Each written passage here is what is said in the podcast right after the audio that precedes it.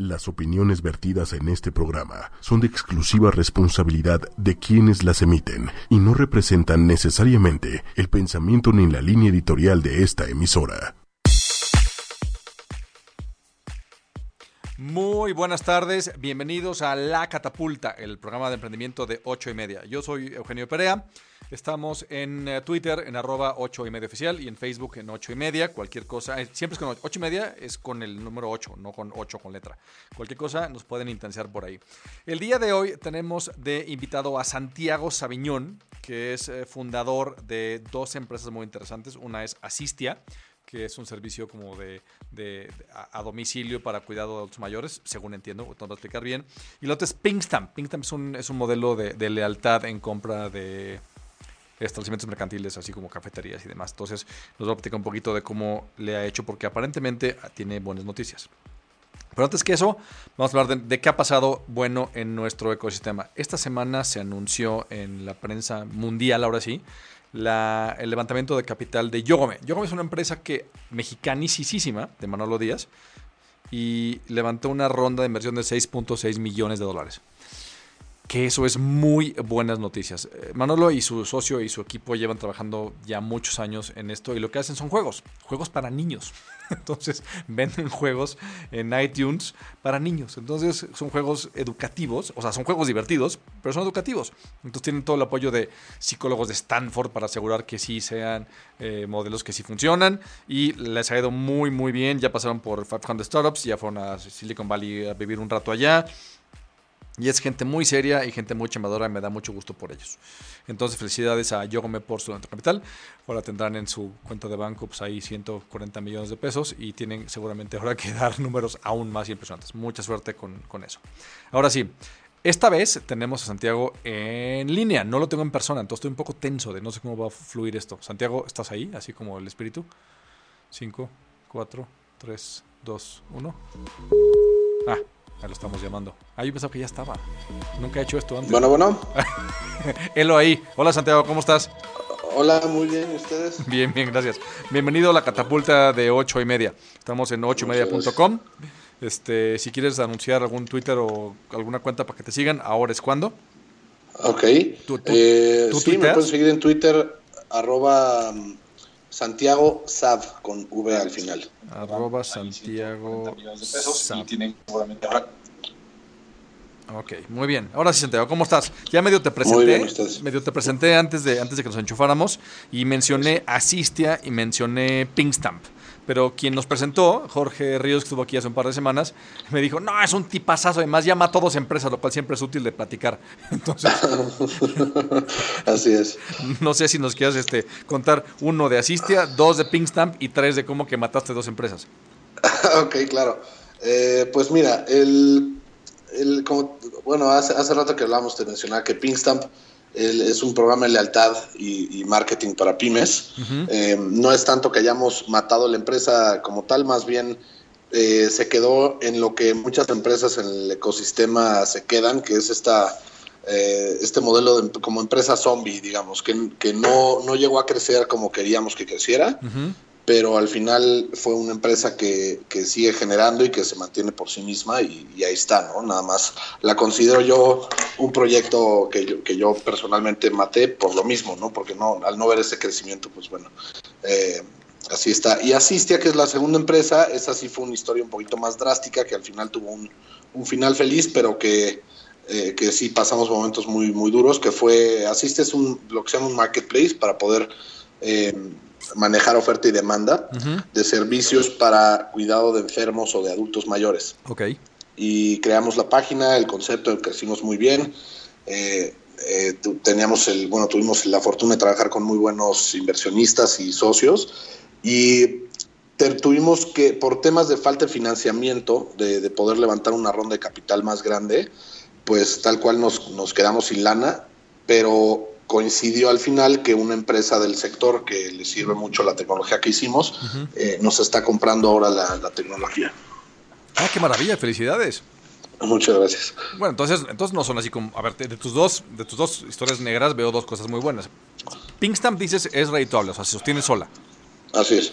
Ya quisieran 90% de los startups en México poder presumir que su startup se sostiene solo. Vaya que eso es. Claro. No, no lo logra muchísima gente. Para la gente que no conozca Pinkstamp, Pinkstamp llegas a una cafetería y tienes una tarjetita y hay una especie como de tableta en el, en el, en el, en el ¿cómo se dice? El counter, este, Dios mío. Sí, el mostrador. Gracias, el mostrador de la cafetería y ahí este, tú digitas tu, ¿cómo funciona? ¿La tableta lee tu tarjeta o tú digitas tu número? O... Sí, el, el sistema se comprende de tres partes. Es una tablet que tiene la, la, el negocio, que normalmente es un negocio, eh, por ejemplo, una cafetería, una, un gimnasio, un salón de belleza. Uh eh, tienen instalada la tablet. Esta tablet está, tiene cargado un software eh, que hicimos nosotros, que es parte de la plataforma. Luego están unas tarjetas que cada una tiene un código QR. Ah, exacto. Eh, estos códigos negros, cuadrados, horrorosos, que, que, que, son como un atajo para, para que te llevan a otro lado. Ajá. Y, y, una aplicación que tienen los, eh, los usuarios o bien los clientes del establecimiento que pueden bajar para no tener que tener la, la, tarjeta física. Entonces, en la misma aplicación tienen el mismo QR espantoso que el de la tablet y, y cuando llegan al negocio escanean con la cámara de la tablet ese código y reciben puntos que pueden gastar después por recompensas en ese negocio. Y la misma tarjeta les funciona en toda la red de comercios que hay. Ah, ok. Qué bien. ¿Y, y, y cuándo la lanzaron? Mira, Pinkstamp empezó, el go-to-market fue en 2013, enero 2013. Uh -huh. eh, y, y, bueno, pues de ahí ha ido, ha ido creciendo. Oye, pues qué maravilla. O sea, entiendo que para ti sea así como que hubo que tristeza porque no creció estrepitosamente bien, pero pues el hecho de que esté viva claro. desde, hace, desde hace tantos años y se mantenga es espectacular. Muchas felicidades. Muchas gracias. ok, entonces ese es Pinkstamp. Donde uh -huh. yo, yo he visto Pinkstamp en una cosa que se llama el Corner 8 Café y la he visto en el Juan Valdés. Eh, no, en Juan Valdés no, no, no, la tuvimos ahí. Ahí me parece que estaba un competidor nuestro ah, que ya no está. Eh, bueno, hasta donde yo sé. Que era una empresa de Estados Unidos con un concepto muy parecido que vino aquí a México. Ah, una que es como, como, como sí, Red, Red en, Dot, en, una cosa así, ¿no? Algo así, eh, Spot, Spot On se llama. Eso, Spot On, perdón, me confundí, es correcto. Juan Valdés era Spot On, es correcto. Sí, funciona muy parecido, entonces eh, sí, sí, no es difícil de confundir. Este, nada más que el nuestro tiene un pingüinito que se llama Winceslao, que es mucho más buena onda que, que la mascota. Eh, sí, el Corner 8 sí, también en una cafetería, bueno, son tres cafeterías que están ahí en, en la zona de Polanco, Palmas. Sí. Pues en, en, varias, trabajamos también con una que se llama Frodi, que son heladerías, otra que se llama Café Bola de Oro, que son bastantes sucursales, eh, en fin. Muy bien, ¿Y, ¿Y, tu interés es en que eso crezca o ya decidiste que no vas a dedicarle más de tu cerebro a ese modelo? No, fíjate que yo ya opero esa empresa, desde hace ya unos años la opera mi socio. Uh -huh.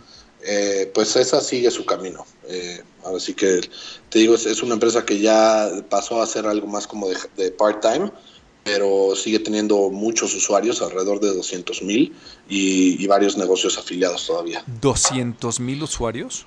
Sí, correcto. Oye, a ver, entonces vamos a tomar una pequeña desviación a eso. Ya quisiera también muchas empresas tener 200 mil usuarios. A mí una cosa que me, me, me, me, causa problemas mentales es en México, yo veo a los gringos como hablan de growth hacking y demás.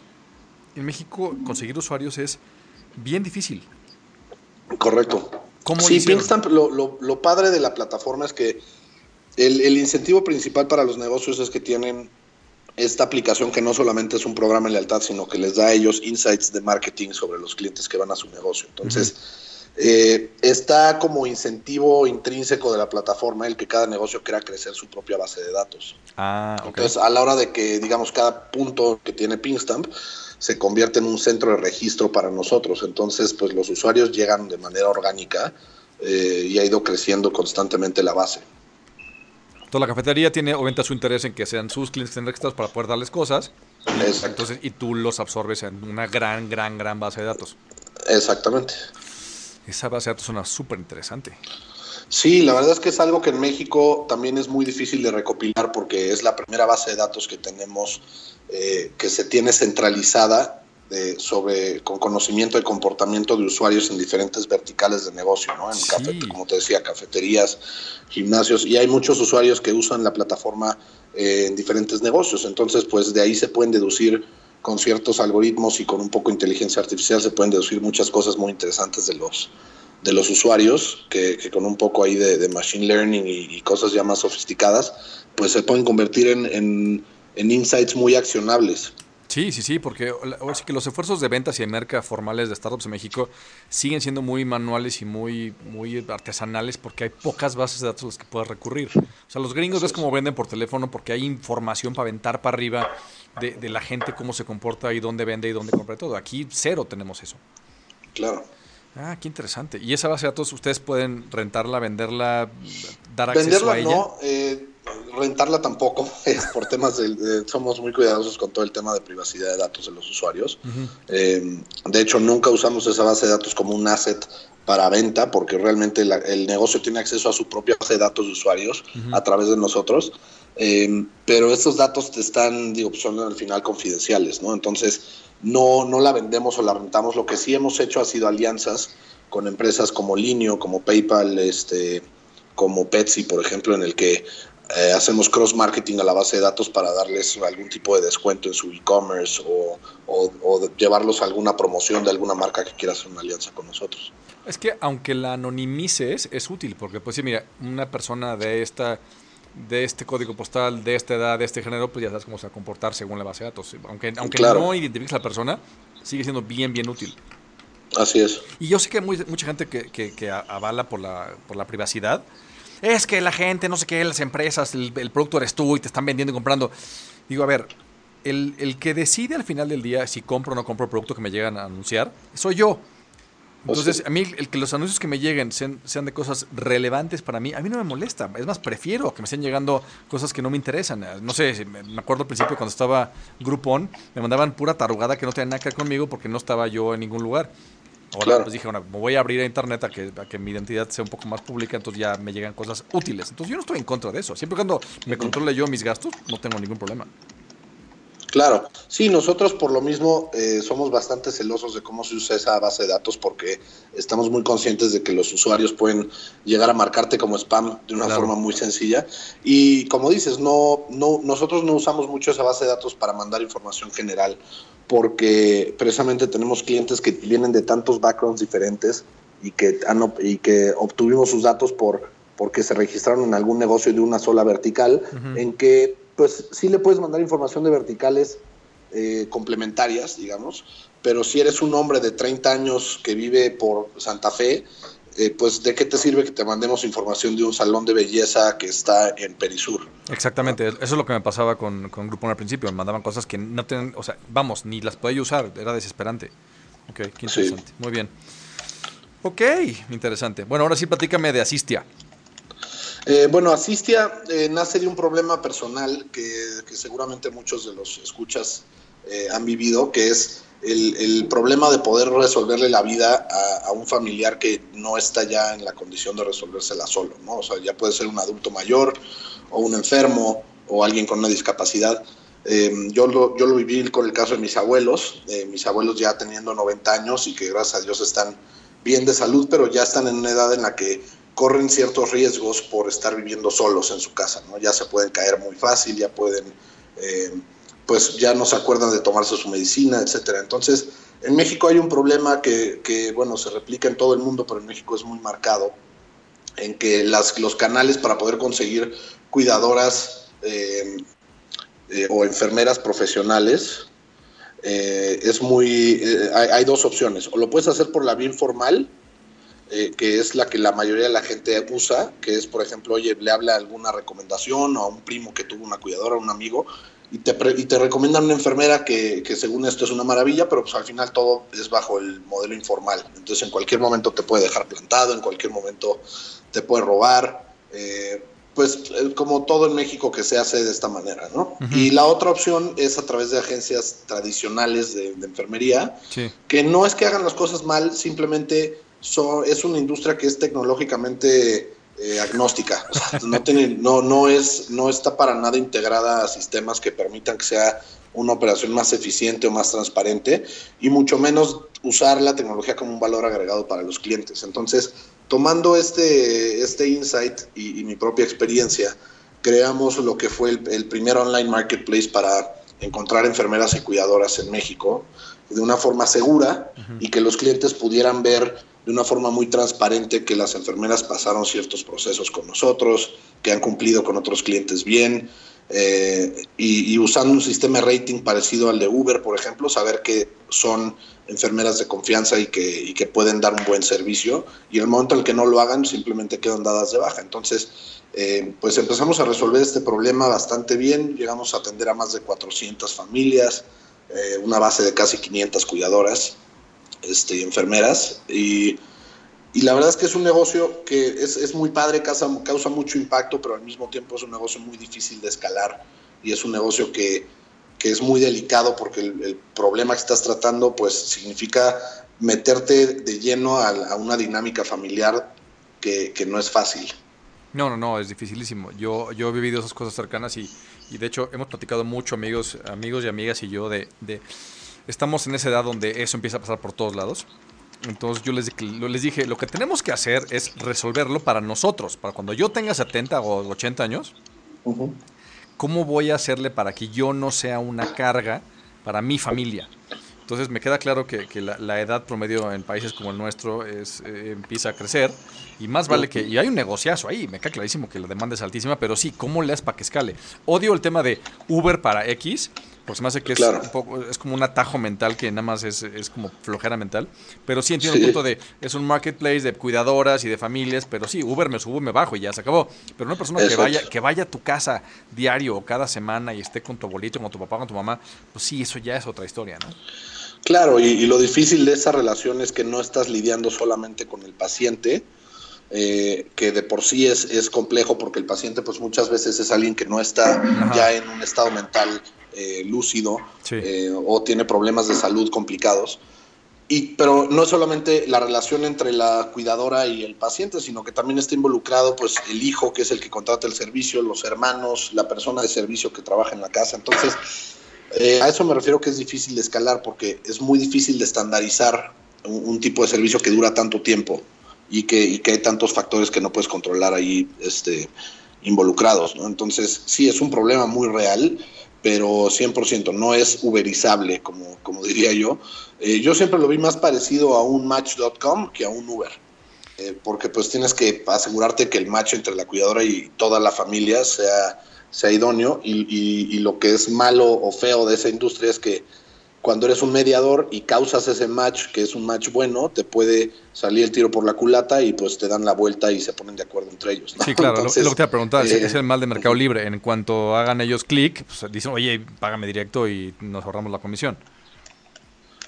Exacto. No, nos, no nos pasaba tanto, eh, realmente era un problema que o sea, era menos del 1% de nuestros clientes. Ah, ¿en serio? Oye, eso es muy Sí, bajísimo. Eh, la gente piensa que es más común de lo que realmente es. Eh, pero, pero bueno, también llevábamos muy poco, o sea, operamos 18 meses. es algo que conforme más tiempo llevas, más riesgo corres, ¿no? Me imagino que sí.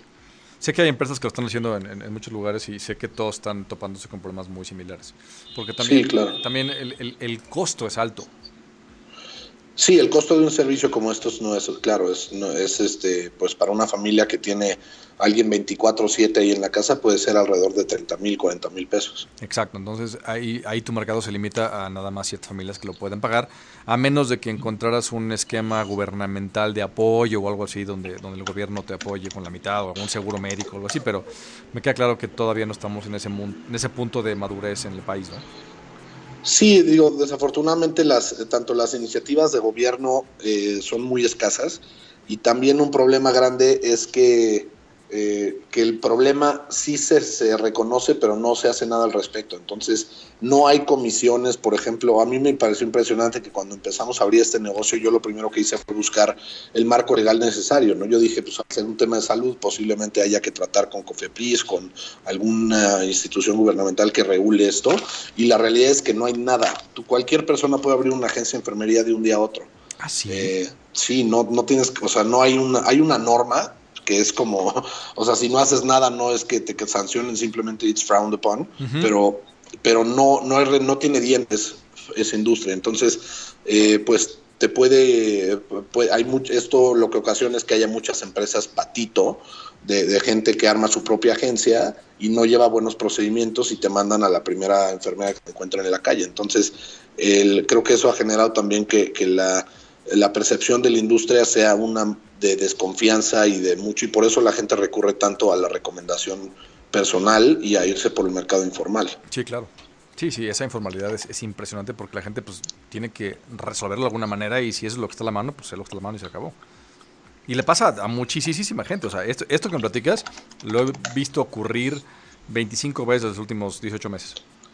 Sí, sí, sí, es, es muy común, muy, muy común. Y la realidad es que pues la gente eh, eh, busca la solución de igual mandar a, la familiar a un asilo, a una casa eh, algo así, pero igual, las opciones son muy limitadas, son muy caras, y la realidad es que ya cuando está una persona en esa etapa de la vida, un cambio de, casa puede ser incluso hasta fatal, ¿no? O sea, puede, puede llegar a afectar psicológicamente y emocionalmente mucho a una persona el que de repente ya lo cambien de su ambiente natural. En el caso de mis abuelos, por ejemplo, fue imposible mandarlos a una casa de, de retiro o un asilo. Eh, porque llevan viviendo en su casa 30 años y pues cómo los sacas de ahí ahora, ¿no? Sí, claro, imposible. Dicen, es mi casa y es lo que quieras, yo de aquí no me muevo, ¿no? Exacto. Wow. Entonces, ¿y esa la van a vender ahora? Sí, esa, eh, te digo, levantamos, eh, levantamos capital, entramos a una aceleradora, avanzamos bastante, crecimos muy bien y luego al estar haciendo algunos cambios en el modelo de negocio, quisimos levantar otra ronda de capital que ya por, por tiempo no fue posible y, en el momento en el que estábamos pues todavía levantando la ronda se acercó una empresa del sector que está interesada en la tecnología que desarrollamos y, estamos en proceso de venta. Dios quiera, se, se, estará ya cerrando todo en las próximas semanas. Ah, pues qué bueno, muchas felicidades. Ahora, de, de, esas experiencias, de todo esto, eh, ¿qué, ¿qué crees que tendrías que haber hecho mejor o peor, porque vaya que dos vueltas de esas, muy poca gente puede decir que las ha hecho en México todavía, entonces tú tienes un insight que la gente aún no tiene. Sí, pues mira, en la primera empresa creo que hay mucho que pudimos haber hecho, eh, sobre todo, creo que todo va a, reaccionar más rápido.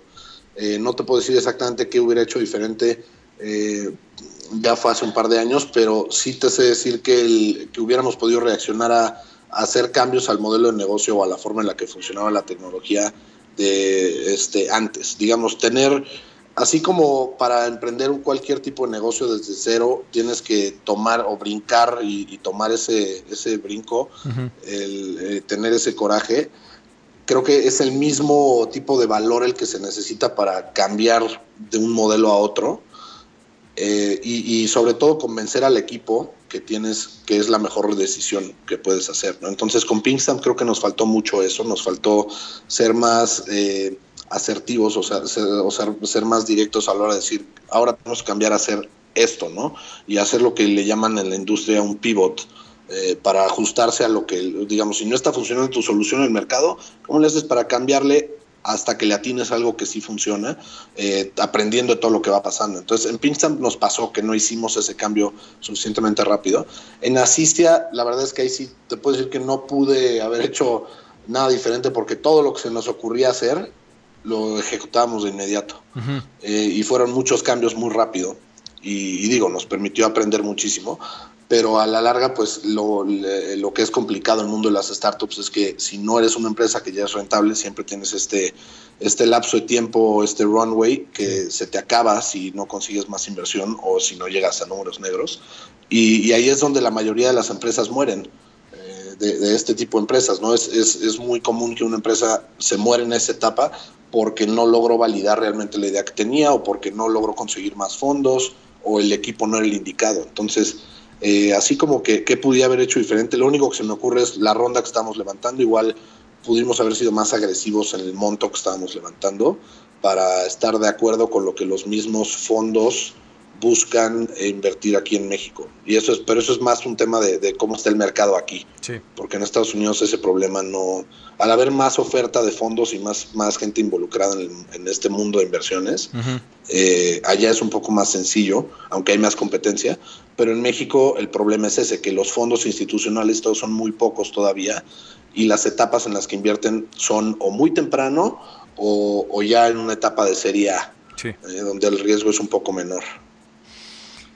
Ahorita que dijiste lo del pivot, es un tema que, que, la gente le causa muchísimo estrés porque creo que no... A ver, una empresa va por un camino, no está funcionando y entonces el founder o el CEO le, dan ataques de insomnio de meses diciendo que la estoy regando, no estoy regando, hasta dónde impulso, porque por un lado dice la literatura, eh, y cree en tu sueño y sigue adelante y no te dejes vencer. Y por otro lado es, a ver, llega un punto donde tienes que decidir, a ver, esto no está jalando, necesito moverlo para que sí jale. O sea, todo ese rollo del, product market fit, pues ajusto mi, mi oferta, identifico mi mercado y le voy ajustando, moviendo hasta que haga clic y entonces ya camina. Es, es momentos de, de, frustración, terror e insomnio para cualquier emprendedor que no sabe si debe ya dar la vuelta o no dar la vuelta. Y lo que he visto quizás es que la decisión de cuánto tiempo dedicarle a una idea se debe tomar antes de empezar, no sobre la marcha, porque ya no tienes la distancia emocional para tomarla ya que arrancaste en ese camino. No sé si, si estés de acuerdo. Sí, pues mira, creo que, eh, y esto lo aprendí mucho en Asistia y, y, fue la mejor forma de que pude yo, entre cada pivot que hicimos, que bueno, realmente fue uno fuerte, montar realmente a todo el equipo a la idea de que siguiéramos con la misma pasión hacia adelante, que es, el, el pivot no significa eh, tirar tu negocio y empezar de cero, a veces sí, pero aquí el, digo, hay diferentes tipos de pivot, pero creo que mientras, por, eso la, a la hora de definir la, la visión o la, o, el, o, la misión que tiene la empresa, ya, ya no sé ni cuál es cuál, porque a veces, a veces se usa para uno, pero yo, yo le llamaba el Big Hairy Audacious Goal, que eso, eso es mucho de, de 500 Startups. Sí. Pero te dice que ya que lo tienes definido, dices, mi misión es esta, por ejemplo, en Asiste, nuestra misión era cómo con tecnología resolverle la, darle tranquilidad a las familias que están cuidando a un ser querido. Entonces, eso es la misión, eso es lo que estás tratando de resolver. Ahora, la forma en la que lo estás tratando de hacer, esa es la que puede cambiar siempre y cuando vaya enfilada a resolver el mismo problema. Entonces, en nuestro caso, primero decidimos ser un marketplace para encontrar enfermeras, después eh, empezamos a migrar a un modelo de un software as a service, pero el problema al que iba dirigido era exactamente el mismo. Entonces, eso es lo que significa un pivot, ¿no? Es como en básquetbol, cuando haces un pivot, lo que haces es que dejas un pie en el piso y nada más giras el resto. Entonces, si, si haces la analogía, eh, el pie que se queda en el piso sigue siendo la, la, visión que estás persiguiendo y tiene que moverse todo alrededor para que, eh, para que sigas enfocado hacia eso, tratándolo de resolver de otra manera. ¿no? Ya, ok. Sí, porque entonces, entonces la, la, la, meta final se queda exactamente igual, lo que cambia es el approach. Exacto, exactamente. Eso es, eso es creo, creo que el founder eh, que entiende que un pivot significa eso, en primera te ayuda a enclarecer mucho la visión que realmente tienes. Porque si tu visión es ser el Uber de eh, los, este, no sé, de, de los tapetes, sí. eh, entonces, bueno, pues el problema que estás resolviendo, ¿cuál es? ¿Realmente vender tapetes o quieres que la gente le deje dar frío en los pies? ¿no? O sea, por poner un ejemplo. Entonces, sí, sí, sí, el, creo que cuando el founder entiende que la misión va más allá de, o sea, es realmente el problema y no la forma de hacerlo, hace que seas mucho más flexible a la hora de tener que hacer un cambio de estrategia. Ok, qué interesante, ya, ya, de acuerdo. Y eso del Big Harry Audacious Goal, ese es, es, de un libro que a mí me fascina, de Jim Collins, se llama Build to Last, que uh -huh. es una obra de arte. O sea, tiene muchos bemoles que la gente le, le acusa, un tema de, de, que no es replicable, pero madre mía, cómo, cómo te cambia la vista cuando, cuando dices, a ver, voy a tirar hasta allá. Exacto. Es como, es como tu amigo Jorge y, y Bridgefy, que vamos a hacer un, uh -huh. un internet, este, un, un WhatsApp sin internet. ¿Qué? Uh -huh. ¿Qué? ¿Cómo? ¿Qué? Y pues sí, la neta. Sí. Y la neta es que. Sí, acaba convirtiéndose en algo diferente, pero que está haciendo lo mismo. Exactamente, pero muy, muy interesante. Muy, muy interesante. No, buenísimo. Bueno, entonces, en vista de que Pinkstamp está por su camino sin ti y esta empresa Asistia tiene su camino sin ti, ¿qué va a hacer ahora?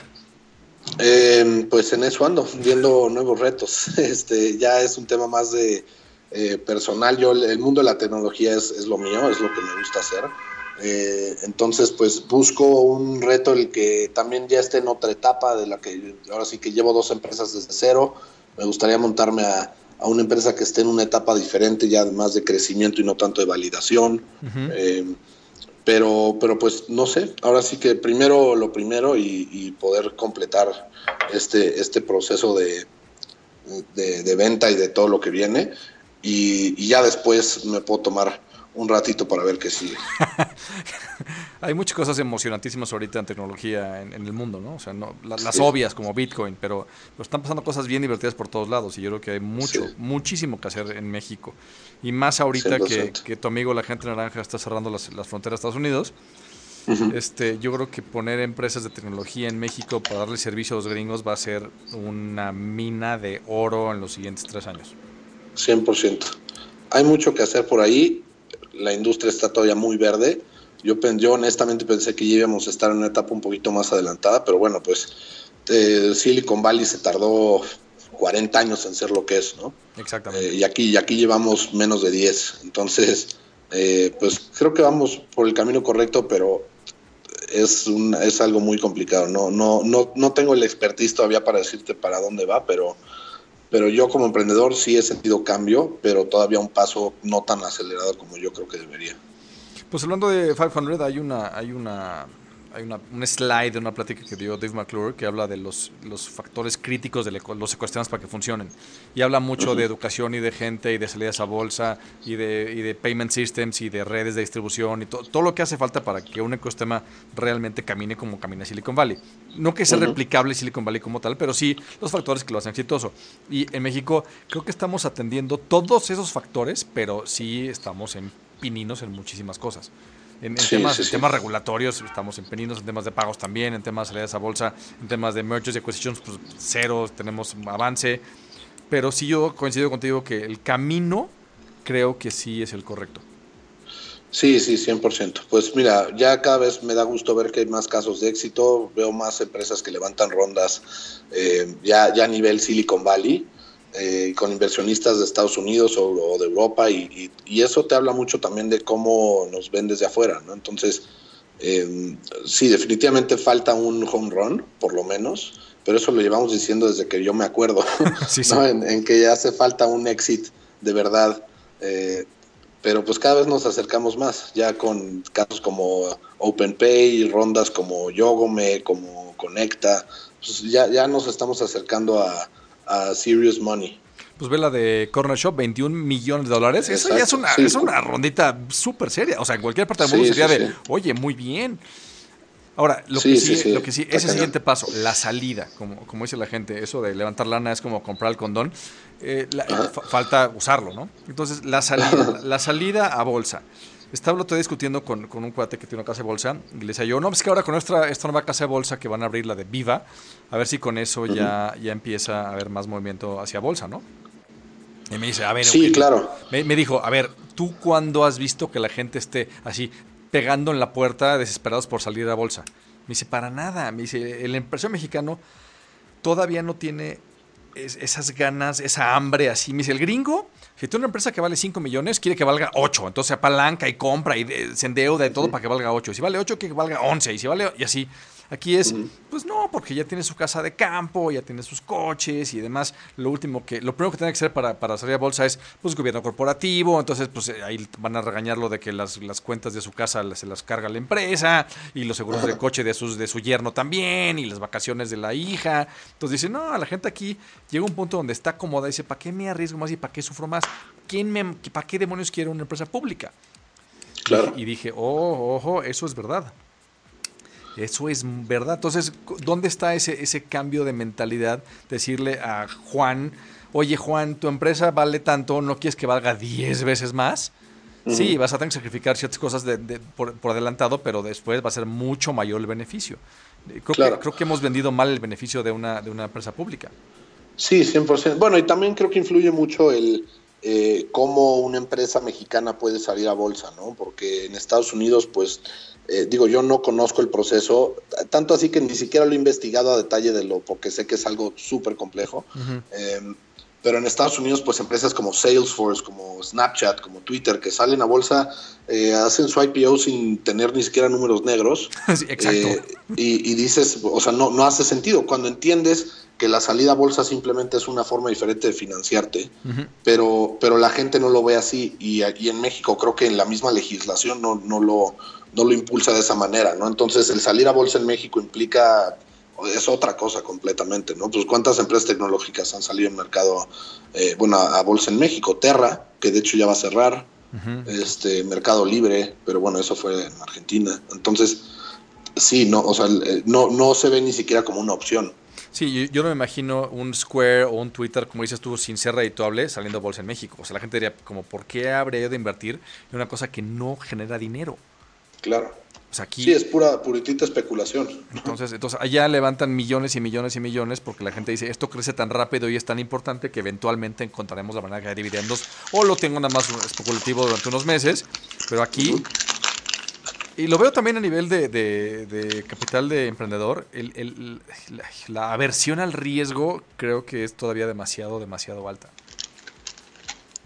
Pues sí, digo, ahí, híjole, la aversión al riesgo es, un tema complicado también porque eh, como emprendedor, pues cualquiera que, invierte o que invierte su tiempo y, arriesga a emprender algo nuevo, sobre todo en tecnología que, que no se lleva un camino tradicional, que muchas veces te vas por por el adquirir más market share en, menos, en, vez de, ser una empresa rentable primero, que va en contra de todo lo que yo aprendí en la escuela de negocios, por ejemplo.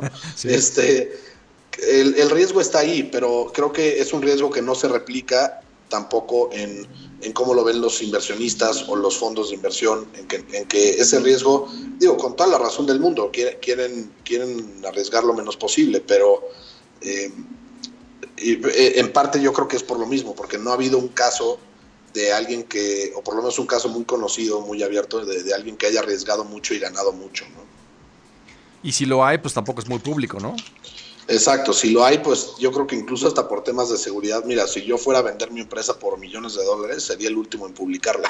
Exacto, pues es como OpenPay, este, que le vendió a Vancomer y eh, los términos fueron undisclosed entonces, en Gringolandia sería un muy mal indicio de que, híjole, si no dijeron cuánto fue, seguro les fue fatal. Pero aquí, aquí quizá es por un tema de seguridad. Entonces, si los socios de, OpenPay decidieron, se hicieron de un platal, pues no quieren andar diciendo al mundo que ahora tiene un platal en la bolsa, ¿no? Porque es peligroso en este país. Entonces, esas cosas. Ahora, OpenPay lo compró una empresa pública, entonces en el siguiente trimestre yo creo que ahí lo vas a poder ver. No creo que lo desglosen, pero... No, bueno, sí, razón. Pero, pero este sí sería, yo también diría, pues no, o sea, yo no quiero que todo el mundo sepa si yo hice una la nota, ¿no? Entonces, eso tampoco ayuda, porque entonces no puedes publicar de, mira, ese emprendedor se hizo millonario en tres años, porque entonces el siguiente chavito que podría hacerlo, pues ni siquiera se va a enterar de que eso ocurrió, porque se enteró nada más la gente que el financiero. Entonces, sí, sí, tenemos ahí un, tema que todavía hay que resolver. Pero bueno, muy bien. Pues muchas felicidades por las dos empresas y por esto. Y estaremos atentos a tu siguiente, a tu siguiente paso por la vida. Muchas gracias. Ok, ahora vamos a pasar a una parte de la entrevista que me gusta mucho. Eh, es un cuestionario de Proust, porque a Marcel Proust en su vida le hicieron un par. Estaba de moda cuando él estaba vivo en los, en los salones así sociales que llenabas así como chismógrafos de prepa. Entonces yo quiero hacer esto con todo el mundo que entrevisto para que la gente que escucha vea que los inversionistas y emprendedores y gente aceleradoras pues es gente común y corriente normal, bueno, y accesible, que es un medio muy accesible en el que estamos trabajando. Entonces te voy a hacer 23 preguntas una tras otra Puedes, La idea es que respondas lo más rápido posible, lo primero que se te ocurra. Bueno, realmente no rápido, la idea es que respondas lo que quieras. Puedes decir groserías, puedes decir marcas, puedes discutir, puedes gritarme, puedes decir paso, lo que tú quieras. Ok. ¿Listo? Listo. ¿Qué palabra es la que más te gusta? Órale. Pizza. no, sé. ah, ya se me antojó no cenar. ya sé que voy a cenar. ¿Qué palabra es la que, ay, no es cierto, no puedo cenar pizza porque me prometí hace dos semanas que no volvería a pedir una pizza a Domino's, de lo mal que me ha ido, y que la siguiente la, iba a hacer yo y no tengo más en mi casa? Ah, bueno, puedo pedir, de rojo y Simón, aunque sea más lento. Sí, eso voy a hacer. ¿Qué palabra es la que menos te gusta? Eh, musgo.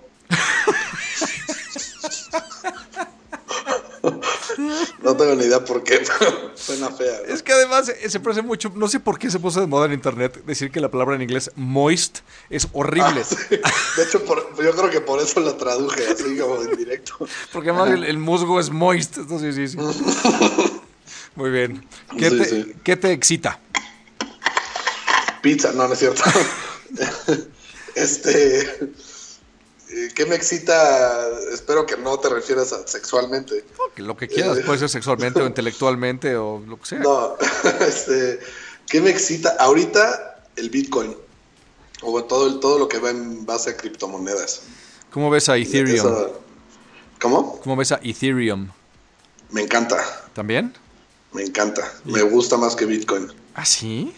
Sí, sí. Lo, tienes que hablar de Digo, eso. yo, yo estoy biased porque le metí a ciegas y, y, me fue muy bien. Este, digamos, me entré y salí con una inversioncilla ahí y me fue súper bien, entonces como que ya le agarré cariño, pero y ya después me metí a investigar más y tienen algo interesantísimo. Pues la última vez que hablé de ese tema con la gente de Bitso, me, me dijo Daniel uh -huh. Me dijo, no, no, no, no, este, todavía sigue siendo mejor Bitcoin, pero fue hace algunos meses. Veo Ethereum uh -huh. crecer como espuma ahorita y Bitcoin, sí, me, Bitcoin me emociona, pero me pone muy nervioso. O sea, nada que duplica uh -huh. su valor en un mes es, es estable. Sí, sí, estoy de acuerdo. Eso, ese es ahorita es el argumento que trae eh, pues el, mundo de, de las de, los aficionados a, las criptomonedas, que, la, la, que trae ahorita Bitcoin, este, perdón, Ethereum o, o, su valoración de mercado es completamente es una burbuja, ¿no? Eh, y de hecho ahorita sí está muy volátil, o sea, aunque, aunque si tú sumas o prorrateas el crecimiento que ha tenido en los últimos años es impresionante, bueno, uh -huh. empezó en 2015, pero en este año nada más, yo por ejemplo invertí y en menos de dos semanas hice 2X. ¿En serio? Dices, Sí, y dices, ¿cómo? O sea, ¿en qué momento puede? Y si lo hubiera dejado una semana más, hubiera sido 3X. Pero te Nada más que yo, me, yo me apaniqué y lo mismo dije, no, no puede ser que, que, esto no vaya a tronar un día. No, pues es que, eh, o sea, es la homeostasis, o sea, el, el mundo, no, no, ¿cómo? O sea, es demasiado. O sea, nada. Es demasiado, es demasiado. Porque más, solamente un esquema Ponzi sostiene ese crecimiento. Claro. Pues mira, yo creo que también es, es algo tan, tan nuevo y, y, si entiende, yo creo que ni la gente que entiende, eh, y, y, hablando igual con Pablo de Bitso el otro día, este, le, le preguntaba, oye, ¿por qué crees que está subiendo? Eh, y él que está dedicando 24/7 a, a, esto me dice especulación, o sea, 100% especulación, eso es, es este, el capital, cada vez que Trump abre la boca, sube el precio, eso es, eso es seguro, o sea, ahorita con lo del eh, con lo del acuerdo de París. Sí, volvió a subir. Estoy seguro que, o sea, que en las próximas horas y los próximos días va a volver a, en cuanto la noticia permea un poco más, va a volver a subir. Sí, sí me lo, mismo, mismo, lo mismo. Que, que, con lo del, tel, que lo del TLC. O sea, el, el, peso, el peso se cae y, este, y las criptomonedas suben, porque tú me dices, no, no, sí. no, no, no, no, esto, esto, está, esto está terrible. Y me parece impresionante el tema de, de, de blockchain y de Bitcoin, pero sí, Ay, no sé. Y sí me da un coraje no haberle invertido lana hace tres años. O sea, lo que ha crecido claro. es impresionante. Bueno, también, ahora algo que el, un amigo que también está muy involucrado en esto me, me puso el otro día en, en, Facebook y me llamó mucho la atención porque tiene toda la razón. Es que mucha, muchos de los medios sensacionalistas o lo que sea que hablan de, de, las criptomonedas te dicen, oye, pues si hubieras invertido en Bitcoin 200 dólares hace 10 años, hoy tendrías 6 millones de dólares. Es verdad, pero no en cierta forma, porque también no te dice que a la mitad se cayó Mt. Gox, que era el exchange más grande de China, no te dice que hackearon Bitcoin y se perdieron quién sé cuántos millones de monedas, no te dice que hubo un hard fork uh -huh. en Ethereum, entonces se partió el mundo de Ethereum en dos y perdió valor de un día para otro al 200%. Entonces, eh, o sea, técnicamente sí lo tendrías, pero no es algo como lineal. Este, y creo que la gente sí tiene que tener mucho cuidado en informarse bien de cada vez que, que, cuando le metes lana a esto, en decir, eh, un poco como cuando vas a Las Vegas y juegas, eh, bueno, yo hago así en la ruleta, ¿no? O sea, que dices, estos 50 dólares sé que los voy a perder, sí. pero me voy a divertir.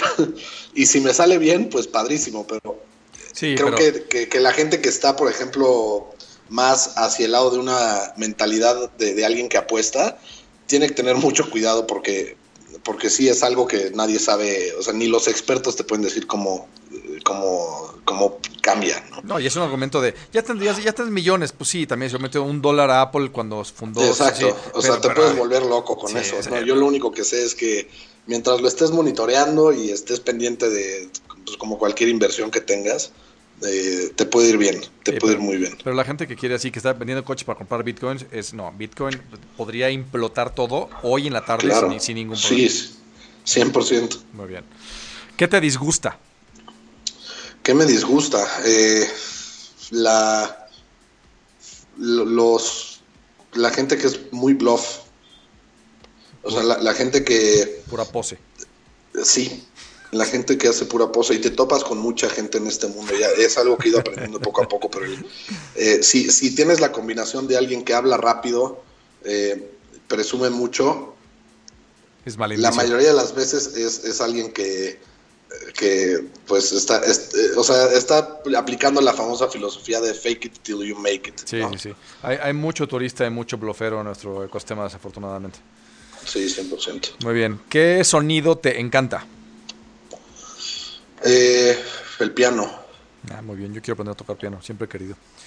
¿Qué sonido te molesta? Eh, un mosquito. Híjole, veces que sí, caray.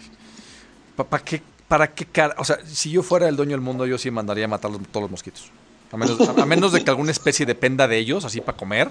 Entonces, si los, los- Sí, que luego, pero luego tienen, este, haces algo así, así tipo, es como lo de las abejas, ¿no? Sí. acaban las abejas y no, pues, eh, ¿sabías que los mosquitos producen todo el pan francés del mundo? Pues no, o sea, sí, algo, algo así. Entonces, O sea, no, yo no primero- los a todos, pero sí me molesta. ten- tendría que saber si alguna rana o algún reptil o algún pescado depende de ellos. Si no, que desaparezcan. Sí, sí. ¿Cuál es tu grosería favorita? Mi grosería favorita, eh, chingada madre. Esa es, una, esa es así como que de casa. Sí, ¿Cuál sí, es- sí, esa, es- esa aplica para todo. ¿Cuál es tu droga favorita?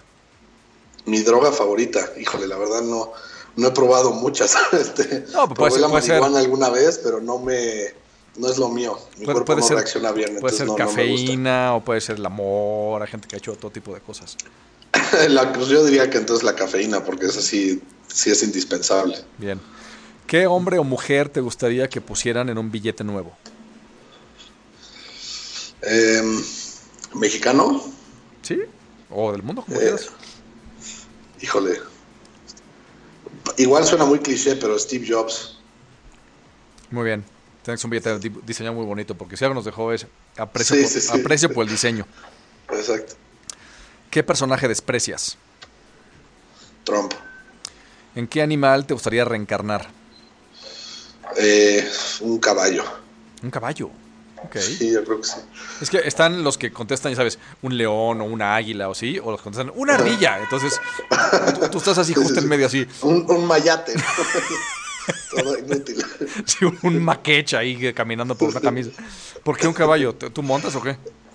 No, no monto, nada más, no sé por qué, fue lo primero que se me vino a la cabeza. Siempre, siempre me han gustado mucho los caballos. Muy bien. Eh, si no te dedicaras a lo que te dedicas, ¿qué otra profesión te gustaría intentar? Consultoría.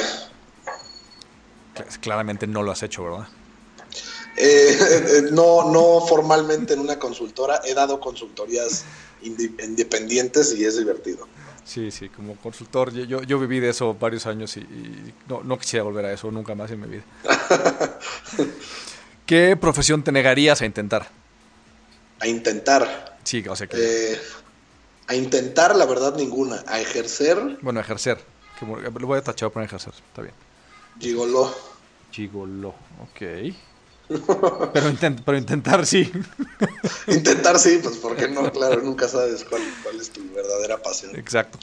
Si el cielo existe, ¿qué te gustaría que te dijera Dios al llegar? Eh, ya, ya, la, la- ya la hiciste. Bien. ¿Cuál es tu frase favorita de una película? Una película. ¿O cuál es tu película favorita? Híjole, no tengo una, una, no tengo una sola. Voy por fases, pero tengo un gusto bastante malo en películas. De, me gustan las películas idiotas. eh, digo, la- las, que, las que puedo ver 10 veces y tenerlas como de background noise sin, sin ponerles mucha atención. ¿Pero onda Jim Carrey Eh, o onda Gladiador? No, onda Will Ferrell o algo así. o sea, de, de risa así, de, las que te bajan el, el IQ. Ok, no, entonces ahí no hay frases favoritas. Muy Sí, bien. ahí no hay más favoritos. Mm, ¿Quién fue tu maestro favorito? Mi maestro favorito. Tenía un maestro en la, en la universidad, en la Ibero, que me dio Administración de Comercio Exterior y, y después otra materia que no me acuerdo cómo, cómo se llamaba, pero era parecida, era, era de, enfocada a comercio exterior. Y, y me hice muy buen amigo, de, de hecho fue uno de los primeros clientes de Pinkstamp porque tenía también un, él tenía una cantina en, el, en Azcapotzalco Ok. este, y era maestro de, de side business. Y me divertí mucho con él porque me, me ayudaba a, digamos, no solamente me calificaba, me acuerdo que hice un proyecto muy padre eh, de esos comercios, de, proyectos de comercio exterior que todos en la clase eran, no, pues voy a exportar barro oaxaqueño a Singapur. Y cosas medio, medio aburridas, un poco cliché, y yo dije, me voy a volar, y dije, voy a hacer una, una granja eólica en, Oaxaca y me la voy a traer de Dinamarca. Entonces, este cuate me ayudó mucho a, o sea, casi que me, me impulsó a que hiciera el proyecto en vida real. Me iba a contactar ahí con el Banco Interamericano de Desarrollo y, gente que conocía. Digo, al final no se concretó nada porque hablé con dos, tres personas y cuando vieron que era yo un, cuate que ni siquiera era ingeniero de 21 años eh, tratando de hacer un proyecto de 300 millones de dólares, no, no me tomaba muy en serio, pero, pero fue mi maestro favorito porque iba, iba, no nada más daba la clase, sino que cuando se sentía involucrado con, con un alumno te, te ayudaba a, realmente salir de la clase y, este, y, a exprimirte tu potencial. Qué buena onda. ¿Y lo seguiste viendo después o ya no? Sí, eh, de hecho lo voy, o sea, desayuno con él o como con él todavía bastante seguido. ¿Cómo se llama, si se puede saber? Sí, se llama Enrique Escandón. Enrique Escandón. Sí, excelente persona. Creo que ahorita ya no, no ejerce la profesión de maestro, pero, pero era, era bueno. Qué buena onda. Eso, me encantan las historias así de maestros, así cambian las cosas. Suena increíble. Qué bueno. ¿Cuál es tu máximo placer culposo? Máximo placer culposo. Eh, encerrarme en mi casa a comerme una pizza completa y ver series. Eso sí es un digno placer culposo. Exacto. Sí, sí, eso sí. es ya, bien. Ya cuando, cuando ya estás rendido ante el mundo exterior y quieres. Sí, mi pizza, mi, bote de helado y mi serie, sí, me parece así como debe de ser, exacto. ¿Cuál fue el mejor regalo que recibiste en tu infancia? En mi infancia. Eh, me acuerdo una vez que le había pedido a, mi, a, Santa Claus unas, unos juguetes que eran de una película que mis, mis papás consideraban muy violenta que se llamaba Small Soldiers, que ya que la veo ahorita le digo a mamá que no, que, ridícula era. Sí, sí, sí. Pero, pero había explosiones y, se moría gente, entonces eh, ya con eso. ¿En Small Soldiers se muere gente? pues creo que sí, ¿no? O, bueno, se mueren juguetes más bien. Sí, se mueren juguetes. O sea, se mueren personajes, vaya. Eh, y me acuerdo que le pedí a Santa Claus estos juguetes y mi mamá estaba totalmente en contra. Y de repente llegó Santa Claus y me los trajo. Y yo emocionadísimo y todavía con, o sea, obviamente sin saber, este, sin saber la historia real de Santa Claus, pero yo restregándose la mamá en la cara de mira lo que me trajo. ah, qué maravilla. Brillante tu jefa de, de chamacarte de esa manera. Bueno, le duró dos años más. sí, claro, es lo que te iba a decir. no, hay manera que ella me haya traído esto. Está excelente. Muy bien. Eh, ¿Cuál es el mejor regalo que tú has dado? Mm, que yo he dado. Eh, está un poco cursi, pero a mi novia estaba aplicando para irse a la maestría y aplicó a una universidad que le gustaba mucho y no la aceptaron. Este, y le hice yo una carta aceptándola al, o sea, agarré la carta de aceptación de la, de la universidad y le cambié el texto para decirle que yo sí la aceptaba.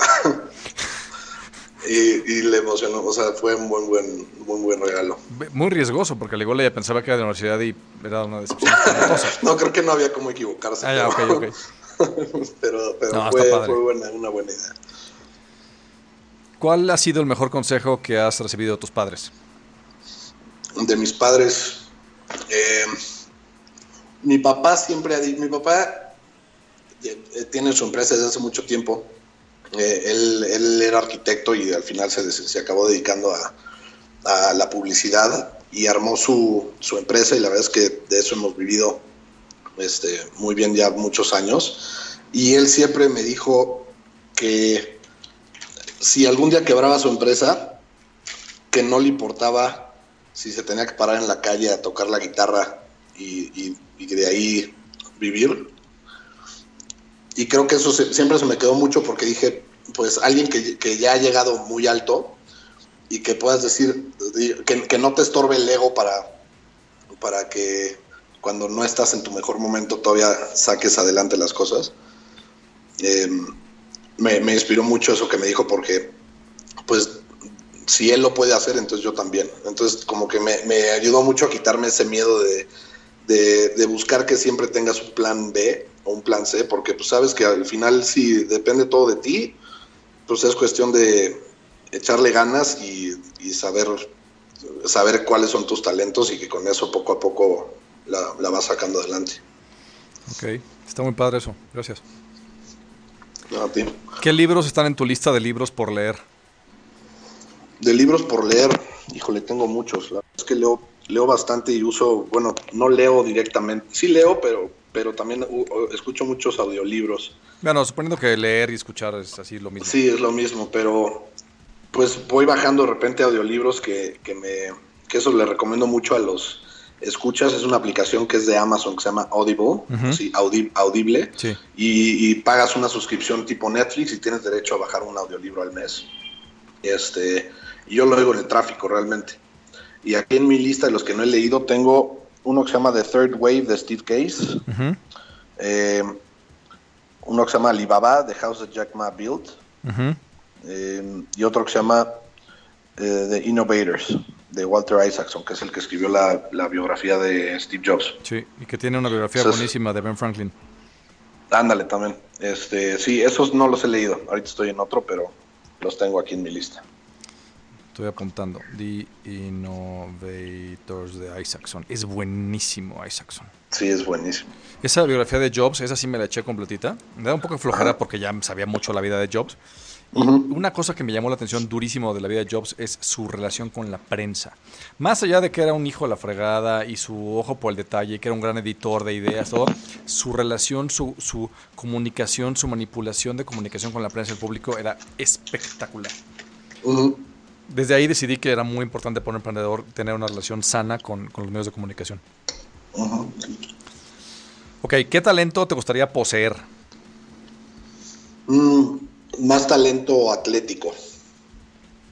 Así correr y esas cosas. Pues no correr, pero por ejemplo me encantaría haber sido muy bueno en fútbol Ya, y nunca fui. sí, yo tampoco cero. Mis amigos se burlarían de mí. ¿Qué te gustaría que dijeran los encabezados de los periódicos de mañana? Mm, Trump se muere. Sí, yo creo que hoy, Trump muerto. hoy en, par- hoy en particular yo creo que buena parte del planeta estaría pensando así. Es que de veras es una Sí. tras otra, no puede ser. O sea, O- y, que fuera irónico mejor, ¿no? Así Trump muerto porque por, por un heat stroke. sí, exacto, o en el baño, así como Elvis, o así una cosa así terrible. Ándale. Es de veras que le, le decía ahorita a Manuel aquí en la cabina que todo lo que, cada vez que tiene una oportunidad de tomar una decisión, toma la peor posible. La peor posible, 100%. O sea, si escribieras una novela con un malo así, no te lo creerían. en la. No, que, que está chafísima Sí, tu novela, sí, porque no el malo, ser. el malo no puede ser tan tonto. Ah, pues así, así es la vida real. Así Muy es. bien, muchísimas gracias. Bueno, antes de irnos, eh, tenemos esta. El día de mañana hay un Startup Weekend de, de FinTech en la Escuela Bancaria y Comercial, que es como que un jugador relevante en el ecosistema, que como que hace cinco años apareció de la nada y se ha vuelto como que número uno en temas de universidades en México. Entonces, apúntense en Startup Weekend, está toda la información. Y el lunes hay Demo Day de Startup Garage en la mansión Numa. En la Condesa, también está en la página de numa.mx o numa.com. El caso es que ambos dos eventos valen la pena que los visiten. Damas y caballeros, estuvo con nosotros Santiago Sabiñón de Pinkstam y Asistia y prontamente de alguna otra cosa seguramente muy interesante que traeremos de vuelta aquí para que nos platique cuando esté listo.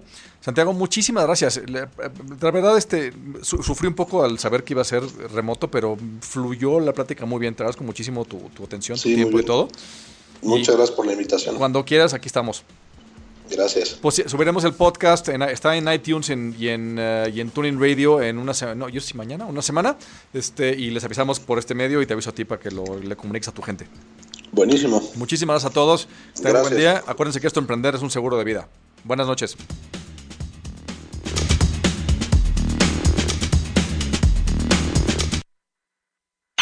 Si te perdiste de algo o quieres volver a escuchar todo el programa, está disponible con su blog en ochoymedia.com y encuentra todos nuestros podcasts de todos nuestros programas en iTunes y Tuning Radio. Todos los programas de ochoymedia.com en la palma de tu mano.